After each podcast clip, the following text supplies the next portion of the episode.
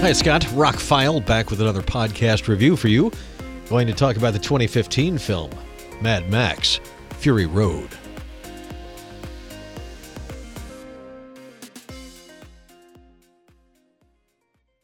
Well, I kind of blew it in the last podcast when I said it's like the greatest action film ever made.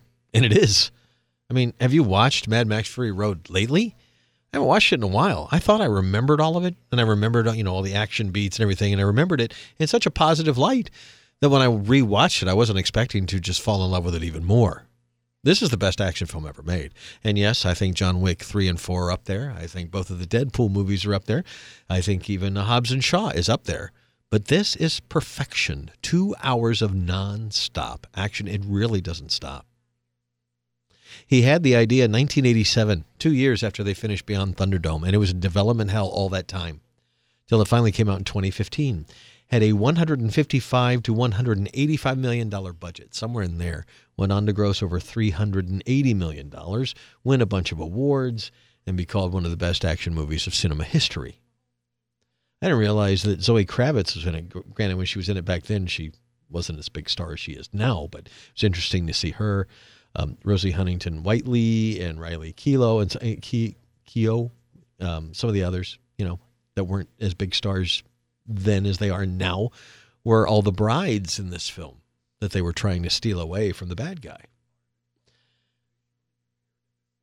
I didn't say much about the four K of Beyond Thunderdome. It looked fine. It sounded fine. There's just nothing. It's it's not an amazing to look at film. It's kind of dirty and dingy and takes place, you know, in a lot of desert, and it's just. And this movie, on the other hand, the desert pops. The stuff that's not in the desert pops. The stuff in the Citadel, the the storms, the the whole thing looks really amazing. It's a great looking four K, and the soundtrack from the opening growls of the engines just sounds amazing throughout.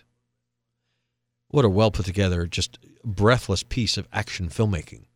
It just it, it moves along like the cars in the in the that he had this idea germinating for so many years is probably why it turned out so well. Hopefully the Furiosa movie that comes out later this year will turn out as well. It is just chaos, controlled chaos, I would say. The car chases, the they do. I noticed in watching the first three Mad Max movies is they, they redid a few of the stunts and they would do them bigger in each movie. Well, this one, they just kind of blew it out of the water. They did things that they couldn't even try back in the day. Over ninety percent of the special effects in this film were practical. The guys up on poles swinging back and forth were Cirque du Soleil actors. They do that for a living, and so they were on those big poles. How people didn't get pulled under the wheels, thrown off the vehicles, it looks amazing from start to finish.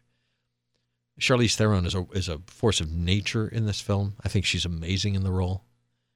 There's a great scene where she finds out that pretty much all she's done for the last twenty years is for nothing, and she just drops down to the desert and just lets out a growl, and it's just great. Some people think it's real easy to act that kind of way, or some of the ways they do in some of these more extreme movies, but for some actors and actresses, it's really hard to go that far into these things. I think everybody in the film did great. I think George Miller knew exactly what he wanted to do with this film.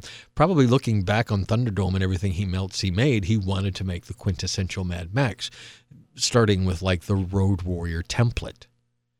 This feels like Road Warrior on amphetamines. It feels like Road Warrior on cocaine. It's Road Warrior to the nth degree. I could find no complaints about the film other than, well, the studio was pushing for a P G thirteen movie because that's what makes more money these days. So they did. They cut a P G thirteen and the director's cut, which is the rated R version, and test audiences like the rated R version. So boom, that's the version we got. Great.